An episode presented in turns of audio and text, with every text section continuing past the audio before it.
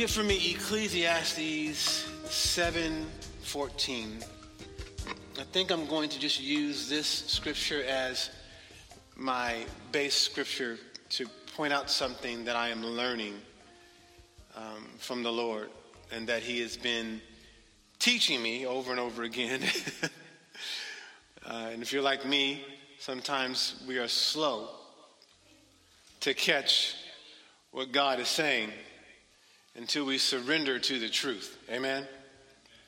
Amen. Ecclesiastes 7:14. The word of God says, "Enjoy prosperity while you can. But when hard times strike, realize both come from God." Hmm. And remember that nothing is certain in this life. Amen. Amen. I want to talk to you today about the blessing of disappointment.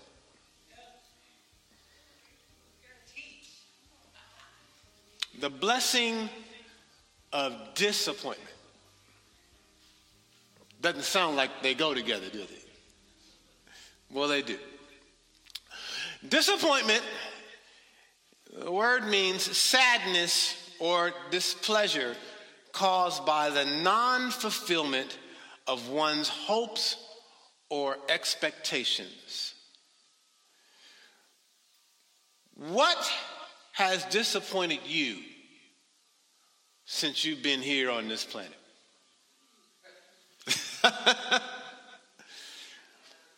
what did you expect that you did not receive? What or who made promises to you and let you down? Have you had cars not start?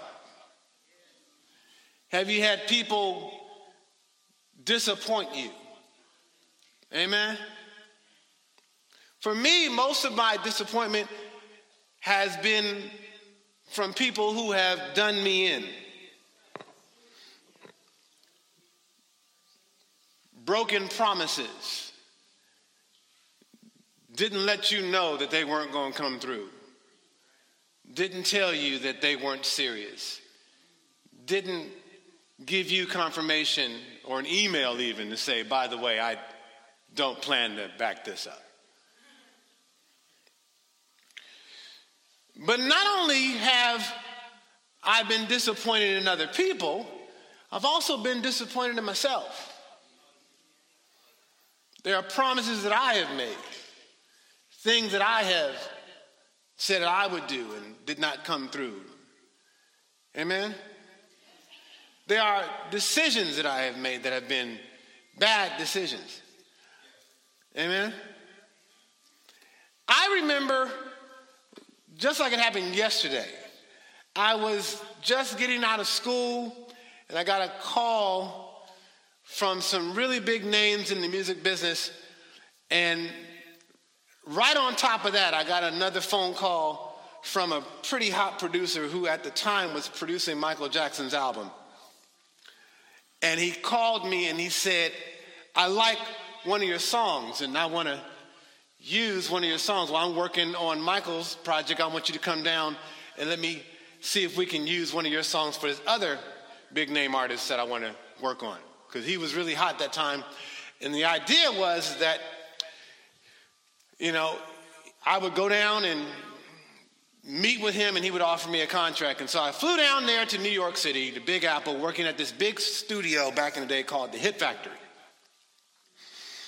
And I got a chance to see this guy, pretty famous name, I'm not to mention his name, but I got a chance to see this guy go from studio facility to studio facility and work with all these impressive people that I dreamed of meeting.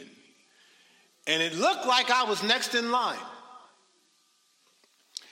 And I remember very clearly that when that time happened, um, news got out at my dad's church.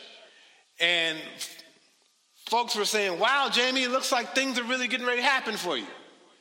And one of my dad's assistant pastors said this to my face. Now, never forget it.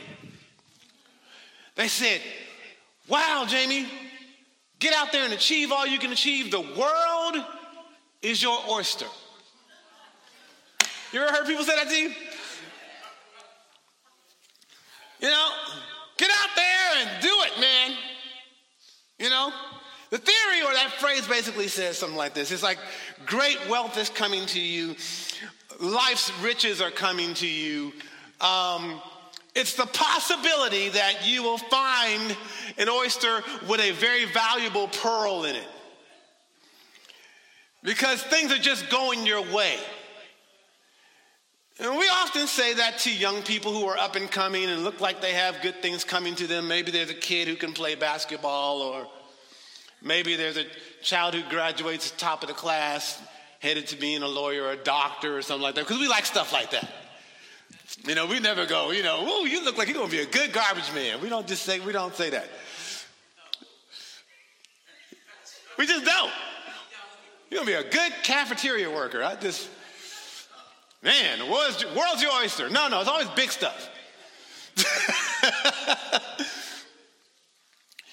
So we encourage them because we see good things coming to them and we want them to stay on the same track when we see these young people. We want the best for them, right? Right? One slight problem. The Bible does not teach us anywhere in Scripture that the world is our oyster.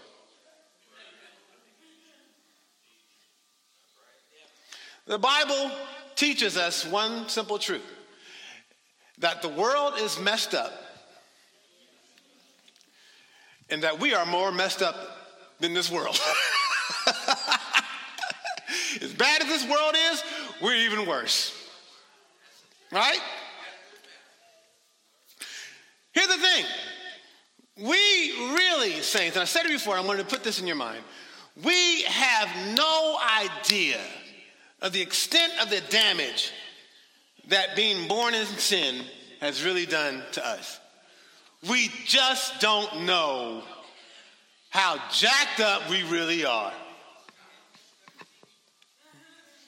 We are, look at me when I say this to you, deeply flawed. So when I heard that song and ringing in my spirit, only you are holy, it was like, yeah, that's right, that's right. Because that, that's, that's not us. That's not us. We are deeply flawed. Our thinking is clearly off. Amen? Jeremiah 17 and 9. Jeremiah 17 and 9 says this The human heart is the most deceitful of all things. Stop. See, that's why I like giving you these scriptures in a different translation so you can see it a little differently. Because sometimes we get so used to it and we read past it, oh, I know that one. But look at what it's saying here. When you when you get into the Greek and you look into the Hebrew and you kind of you know dig a little bit, the human heart is the most deceitful of all things and desperately wicked. Who really knows how bad it is? What he's saying here is there is nothing that has ever existed that lies to you more than your own heart. Wow. There's nothing more deceitful that you run into than your own heart. That means the main person that you cannot trust is you.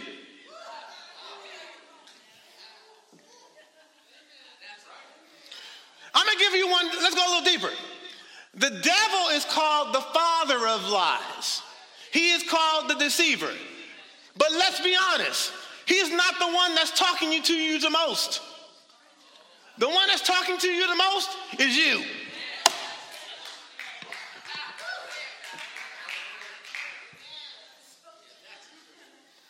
It's our own heart. Isaiah 55, 8 and 9. Isaiah 55, 8 and 9. The Lord says this My thoughts are nothing like your thoughts, says the Lord. And my ways are far beyond anything you can imagine.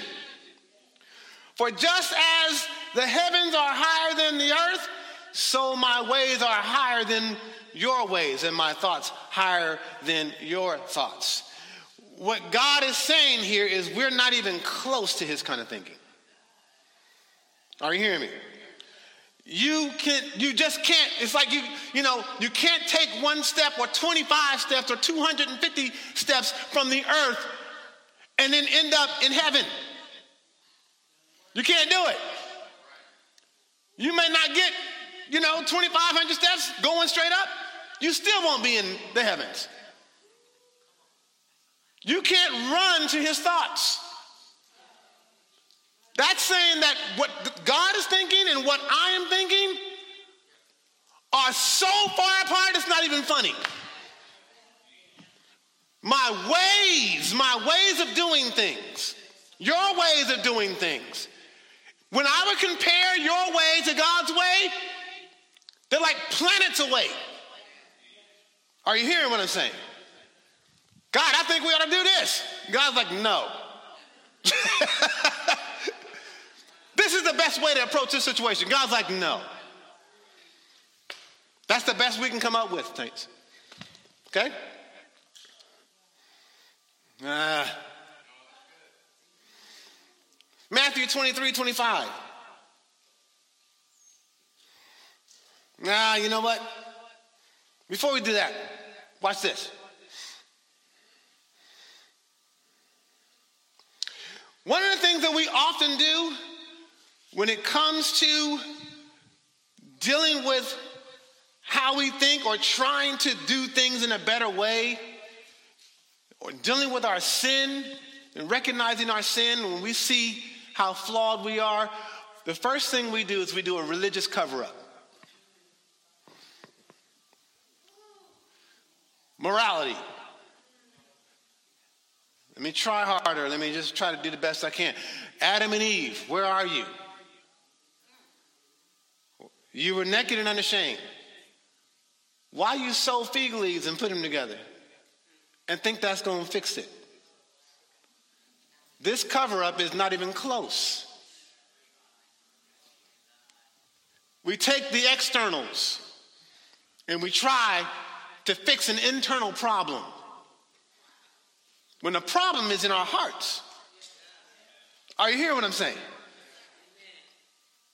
Matthew 23, 25 says this What sorrow awaits you, teachers of religious law, and you Pharisees, you hypocrites?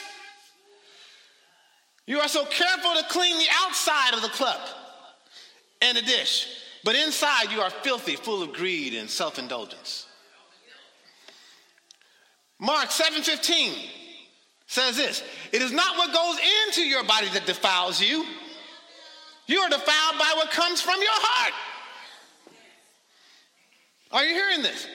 The best thing we can do is come up sometimes with a religious cover up. Make it look good on the outside. But the problem is, is that our deceitful and wicked hearts. Romans 3 and 10 through 17. Romans 3 10 through 17. As it is written, there is none righteous, no, not one. There is none that understandeth, there is none that seeketh after God. They are all gone out of the way. They are all together become unprofitable. There is none that doeth good, no, not one. Their throat is an open sepulchre. With their tongues they have used, they have used deceit. The poison of asp is under their lips, whose mouth is full of cursing and bitterness. Their feet are swift to shed blood. Destruction and misery are in their ways, In the way of peace they have not known. So the problem is, is not that this world is messed up. The problem is, is my heart. Okay? There are things that we do that are not Christ like. So no matter what we think is coming good to us, without the mind of Christ, we mess these things up. You hear what I'm saying? So, what does God do? Well, God's got this tool. And most times, this tool that He uses, we tend to think that because these things are happening and not going our way, that God has abandoned us, left us, He's mad at us. He's forsaken us. It's all bad. God uses this tool called disappointment. Because God forbid he allows some things to go our way that he did not approve of. Amen?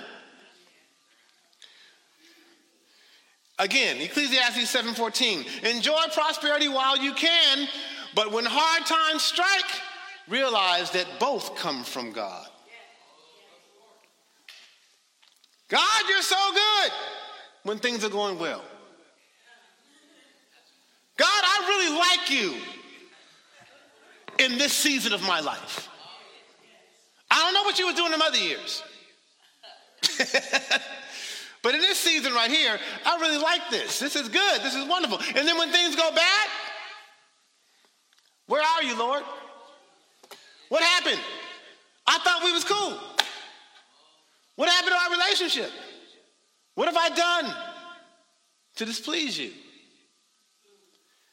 What if the truth is the disappointment is also a part of his love?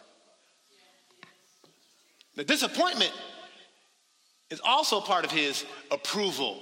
Not agreeing with everything that you're doing, he's basically saying, You're my child. I love you. And because I love you, I have to disappoint you when you veer off the path or when your thinking is just wrong. Are you hearing me? We have these things we like to try to hold God to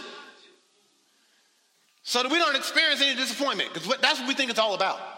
I get saved, disappointment disappears. Hallelujah. I don't know one Christian who's ever experienced that. But this is what we do.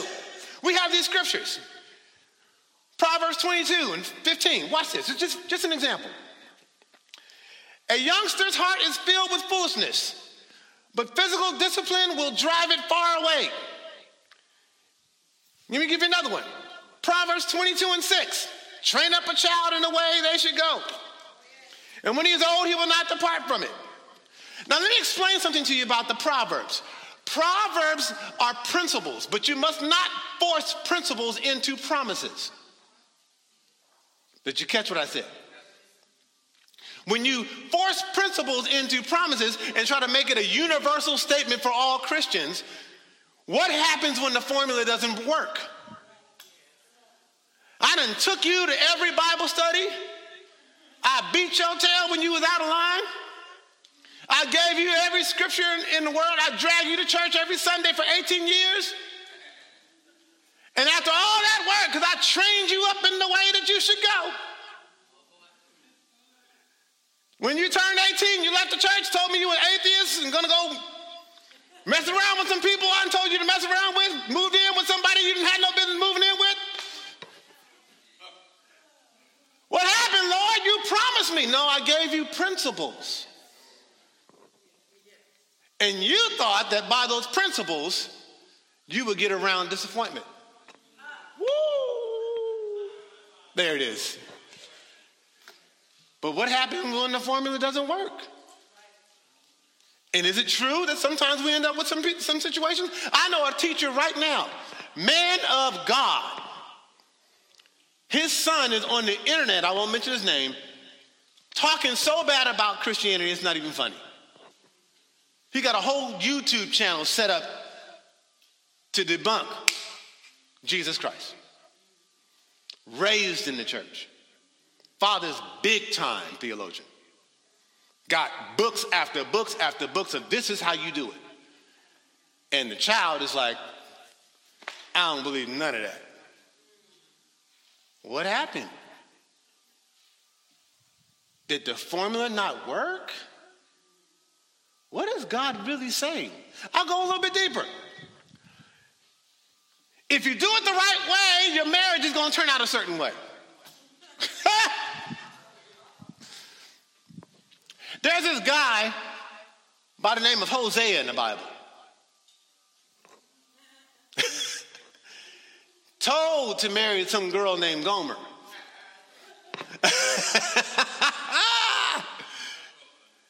And what ends up happening is, you know, Hosea is not what we would describe as some rank sinner. Right? You hear me, Ruth? He's a godly man. And his mission in life, because God has designed it this way, is for him to marry Gomer. So even if you are a godly person that does everything that God told you to do when it comes to, you know, we went to marriage counseling, we did blah, blah, blah, we, we got it all straightened out, we abstained, we didn't shack up in no way, and I ended up with, can I say this, Lord? Okay, children are here. Somebody who does not know how to stay where they're supposed to stay. how about that? The Lord, I'm getting more mature, David, as I get older.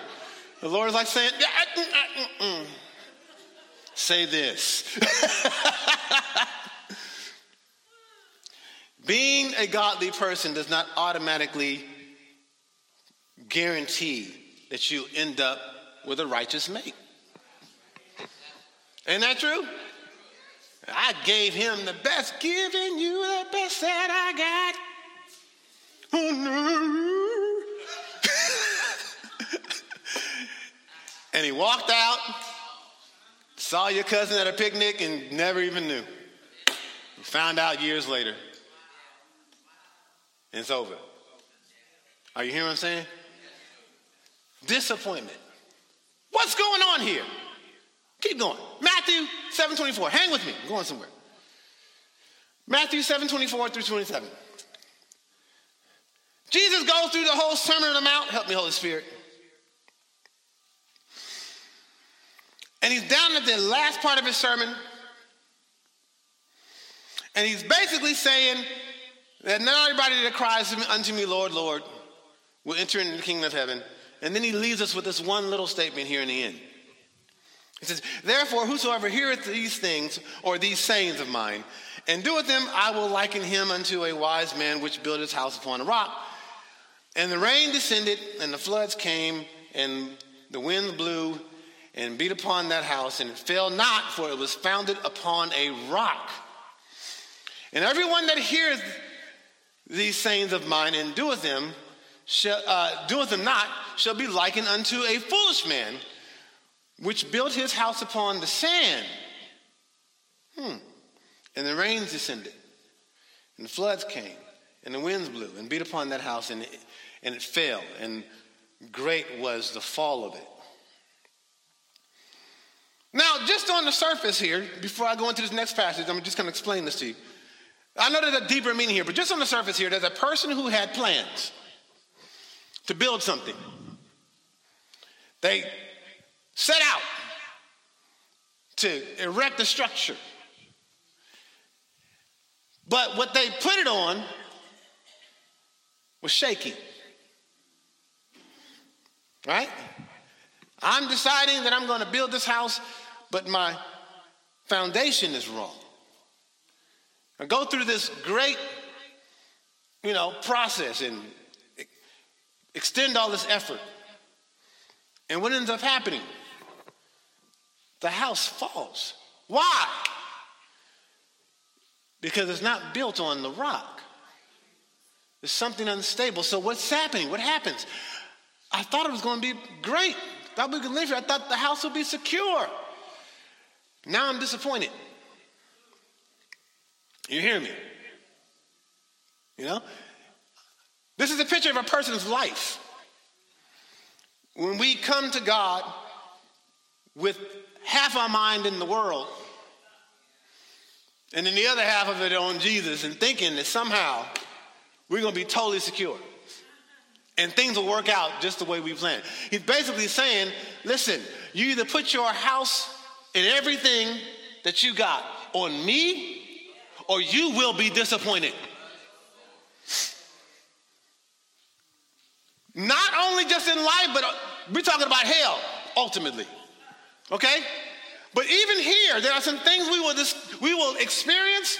We will go, what, what happened? I thought that this would be okay. Why, Lord, why wouldn't you just let me put my mansion on the sand? this is just what I want to do. I want my stuff all over here. but Jesus is going, listen, that's not how it works. You either put it on me or it's not going to stand. It's going to crumble. Again, Matthew 6, uh, 19 through 23. Just, you know, just on the surface here. Matthew 6, 19 through 23. Lay not up for yourselves treasures upon earth, where moth and rust doth corrupt, and where thieves break through and steal. But lay up for yourselves treasures in heaven, where neither moth nor rust doth corrupt, and where thieves do not break through nor steal. For where your treasure is, there will your heart be also. Oh, got this portfolio, got this money set aside, and my treasure is here. And Jesus saying it's in the wrong spot. It's subject to disappointment. Are you hearing me? This is not secure for you. There's, this is not foolproof. This is not guaranteed. Amen? Then he goes further. Says, 22 says, The light of the body is the eye. There, if therefore thine eye be single, thy whole body shall be full of light. If you have singular focus, if you don't have a dual eye or a dual focus or your, your, your, your motives, if, your if your motives are unpure, then you're inviting in another element that's not going to make things secure for you. If you're focused on me and what I have for you, God is saying, and your eye is single, not, you know, with all this other junk in it.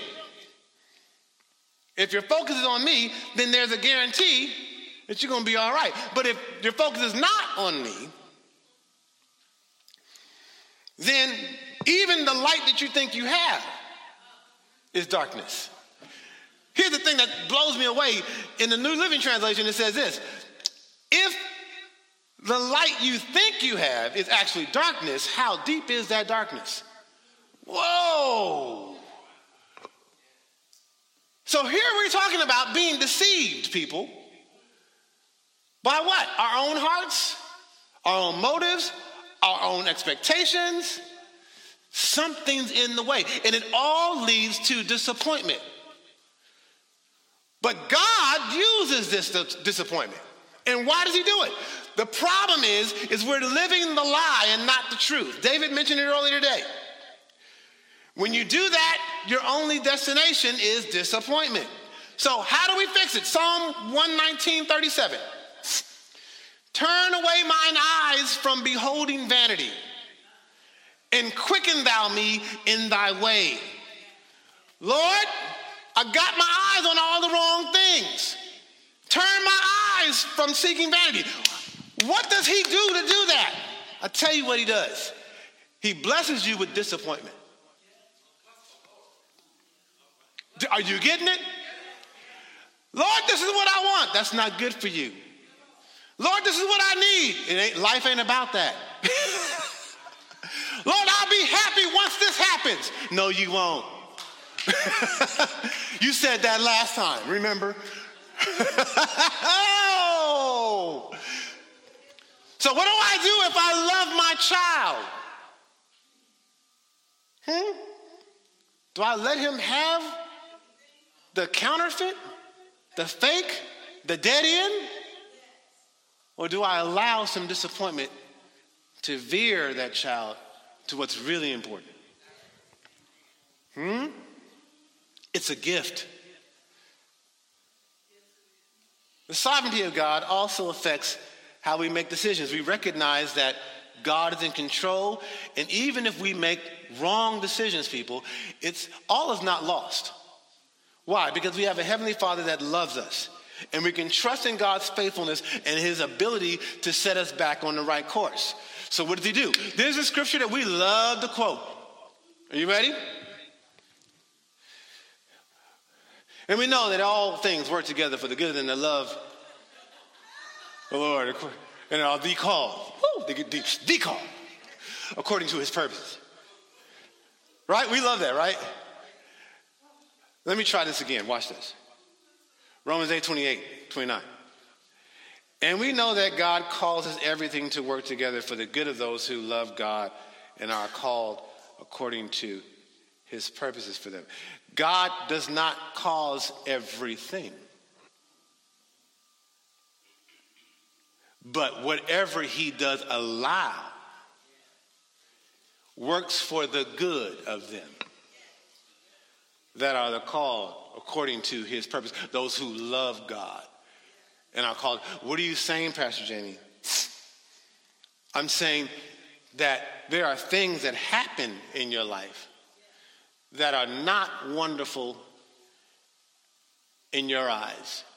They are not pleasing. They are not easy. They are not what you would put in the category of what you would call a blessing. And God says, in His way of seeing things, all things work together. That means the good stuff and the quote unquote not so good stuff. Are you hearing me? Amen? Verse 29, right after that. What's the purpose? What's the purpose? Why, Lord, do you allow these things that are so painful? Why? Why am I going through this? I thought you loved me. And why is this crack addict over here make, having more fun than me? This, this floozy over here is having the greatest time of her life. She just floozy got a, a she got a promotion. I got fired. I don't understand. Why is this person's health good and this person's health is not good? Why do you give that alcoholic five babies and we've been trying for 15 years?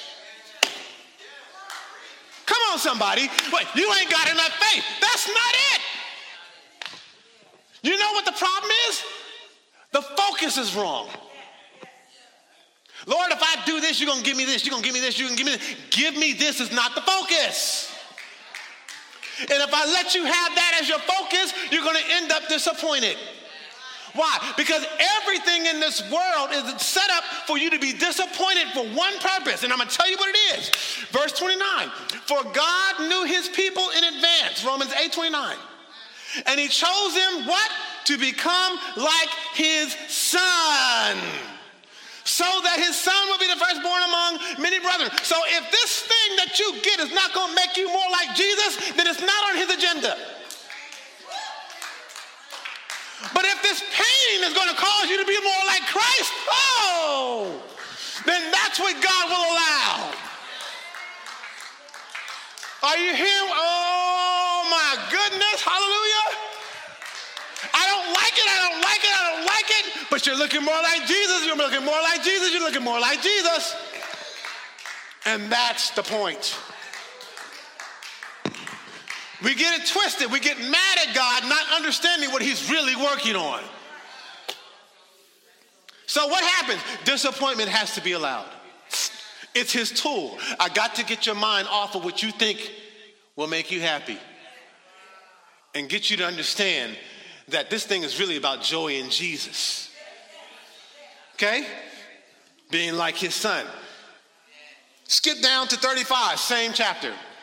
Romans 8:35. Can anything separate us from Christ's love? Does it mean he no longer loves us if we have trouble or calamity or are persecuted or hungry or destitute or in danger or threatened with death? Huh? We're killed every day, as it says. We are being slaughtered like sheep. No, despite all these things, overwhelmingly victory is ours through Christ Jesus, who loves us, who loved us. Are you hearing what I'm saying? I'm convinced that nothing can ever separate us from the love of God. Neither death, nor life, nor neither angels, nor demons, neither our fears for the days, nor our worries about tomorrow, not even the powers of hell can separate us from God's love. No power in the sky above, or in the earth below. Indeed, nothing in all creation will ever be able to separate us from the love of God that is revealed in Christ Jesus our Lord. What are you saying, Pastor James? Stuff is going to happen. And when it happens, the temptation in our mind is to jump to God no longer loves us. But he's using that stuff to get us to see just how much he loves us. Let me explain something to you. You won't pray unless you're given something to pray for. you don't know God can bring you through until you have to face something. You don't know how faithful God is until you think you're going to go without. Are you see what I'm saying? So there's things that we encounter, things that we deal with, and the enemy comes and says, you, you know, God doesn't love you. And then our own heart lies to us and says, this can't be God because all I'm experiencing is disappointment. Not realizing it's not about getting some result other than becoming like Jesus. Oh, see, people won't preach that to you because they don't fill churches. But I'm telling you the truth. It's not about what you think you deserve or what's entitled to you for being born. It's about becoming like Jesus.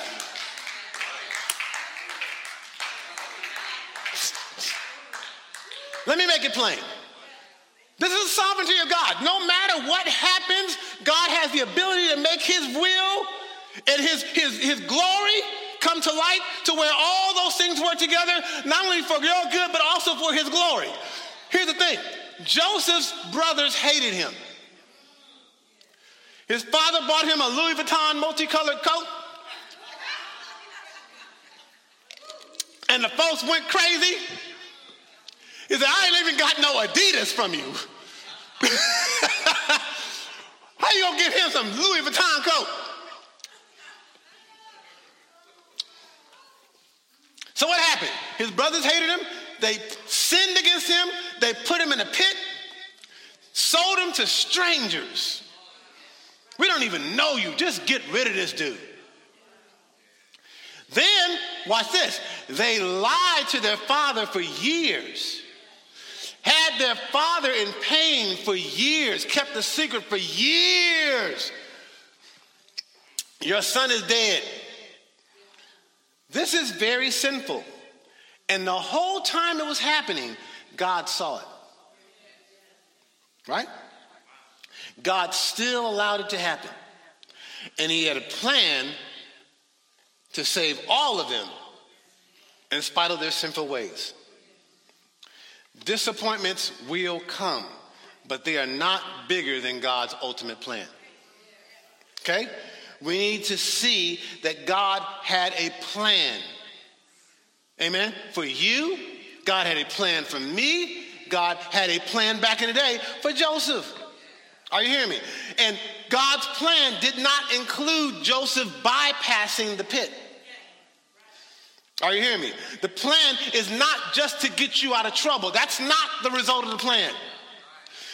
God allowed the plan to change Joseph. God allowed the plan to change his brothers. God allowed the plan for his brothers and Joseph to see how good God really is. Oh, when Joseph got through being arrogant in his heart, and his brothers had to deal with all that jealousy, God's plan was so big, he saved his jealous brothers and his arrogant Joseph. All of them got saved from the famine. They could have been wiped out. And by the time God got through with them, everybody was repenting. Are you seeing what I'm saying? Joseph, we're so sorry. We was mad because of the Gucci and the you know Louis Vuitton. We didn't. We was upset. Daddy had favoritism issues, and we all suffered from that. And you know, and then Joseph was like, you know, I'm having dreams. I'm better than everybody. And they was like, we're gonna fix you. But by the time God got through, He fixed everybody. And He saved their necks. Is that not what he's doing with you and me? But guess what got impl- included into it? Disappointment. Are you hearing me? We didn't get around it. God does not directly cause everything to happen, yet he does allow all that happens to happen. And ultimately, God's will is going to be accomplished. Disappointment is his tool. We can rest in the fact that our God is actually able to work all things out for our good, even when we cannot readily see how that may be happening. We need to understand how powerful God is and how much He loves us, and know that we are secure in Him. We are founded on the rock. Are you hearing me? On the rock. And He will allow disappointment until we move all our stuff off that sand and get it on the rock. I'll be so happy when I get married. Uh, sand. I'll be so happy when I get this new job. Sand. I'll be so happy when, these, when I finally get a kid. Sand. They're going to act right and do exactly what God want me to do, what they want, what God want them to do. Sand. I'll be glad when I leave this church and go to another one. You find out sand.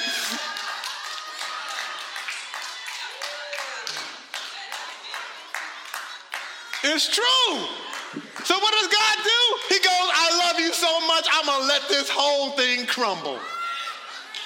You're gonna be so disappointed by the time you I'm finished with you, you're gonna be you ain't gonna want nobody but Jesus.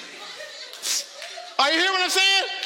You sinful, they sinful, this world is sinful. Lord, I just want something that's like you. That's what I want. Make me like you, make my surroundings like you, because I'm tired of this mess. Been disappointed, lied on, cheated on, all this. I thought you was my friend. I, I'll be so good when I hook up with you. Nope, sand. Just sinking, just, just couch all in the sand, TV in the sand, sand. You know, build all your stuff on everything but Jesus. And God in his love says, you know what? I love you enough to use my tools of disappointment until you realize that it ain't about none of that stuff. This is what I'm learning, saints. This is what I'm learning. I, it's, it's, the, it's, the, it's the lesson of the year. I'm like, okay, how long you been trying to tell me this, God? Forever, Jamie. You're just now getting it. You're just now getting it.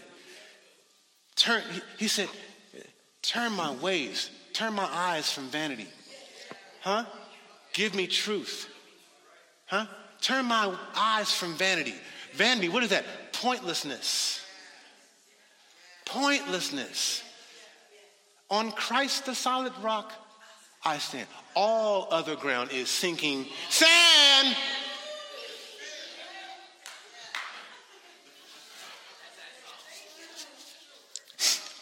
So, one more time. I'm almost done. Lord, I didn't even know how you were going to put this message together. he just said, Here you go. I'm preaching myself this morning. One more time disappointment, sadness, or displeasure caused by the non fulfillment of one's hopes or expectation. And then here's the thing that I wanted to see this morning, last point. When we think that God is not being fair, when we think that God is not just by allowing us to go through some things, when we think to ourselves, Lord, this is, you know, being becoming like Jesus is a bit much. You know, I don't know why you're allowing all this. I don't get it. Your dis- the disappointment is too much for me to bear. Can I be honest with you? Sometimes it feels like that. Sometimes it feels like that. We, why? Because our sinful selves, being born in sin, shaped in iniquity, we have no idea how much God's got to break off us. We have no idea how just how much stuff is just like none of this looks like Jesus. This is all got to go. But in the process of that, we, we, we complain, we get hurt, we cry, we shed tears, we have doubts, we feel like, God, you've not you, have not come through on your promises. I don't understand. I'm dealing with way too much disappointment. When we get to that place, I want you to also remember this point. What about how many times we have disappointed Him?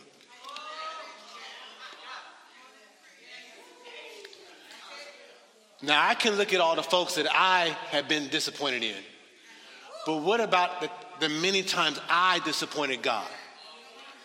What about all the times I said I would never do it again? What about all the times I said it's over? I'm pulling myself out of this. What, what about all the times I made promises that I did not keep?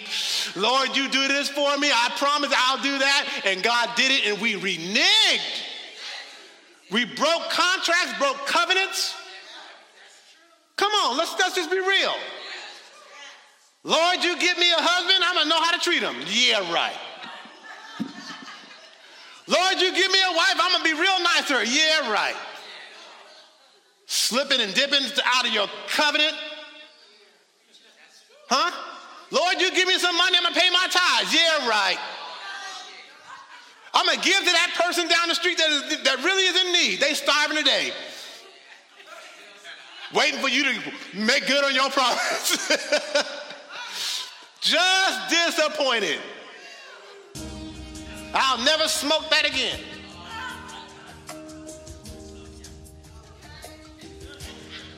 Kids' college tuition gone. Gone. You, you smoked it. All of it. You smoked it all up. What about the disappointment? Huh? And what did God do in spite of all that?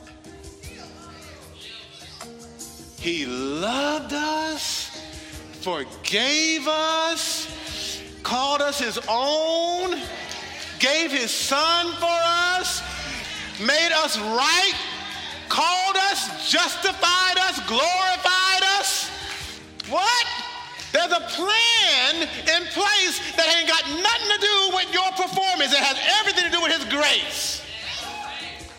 He set that apart. He set that in motion a long time ago, knowing everything that you would do. So the disappointments that we take are nothing compared to what he's endured. So when God uses this tool of disappointment, it may take a minute for you to say hallelujah. But trust me, it's coming. I'm done.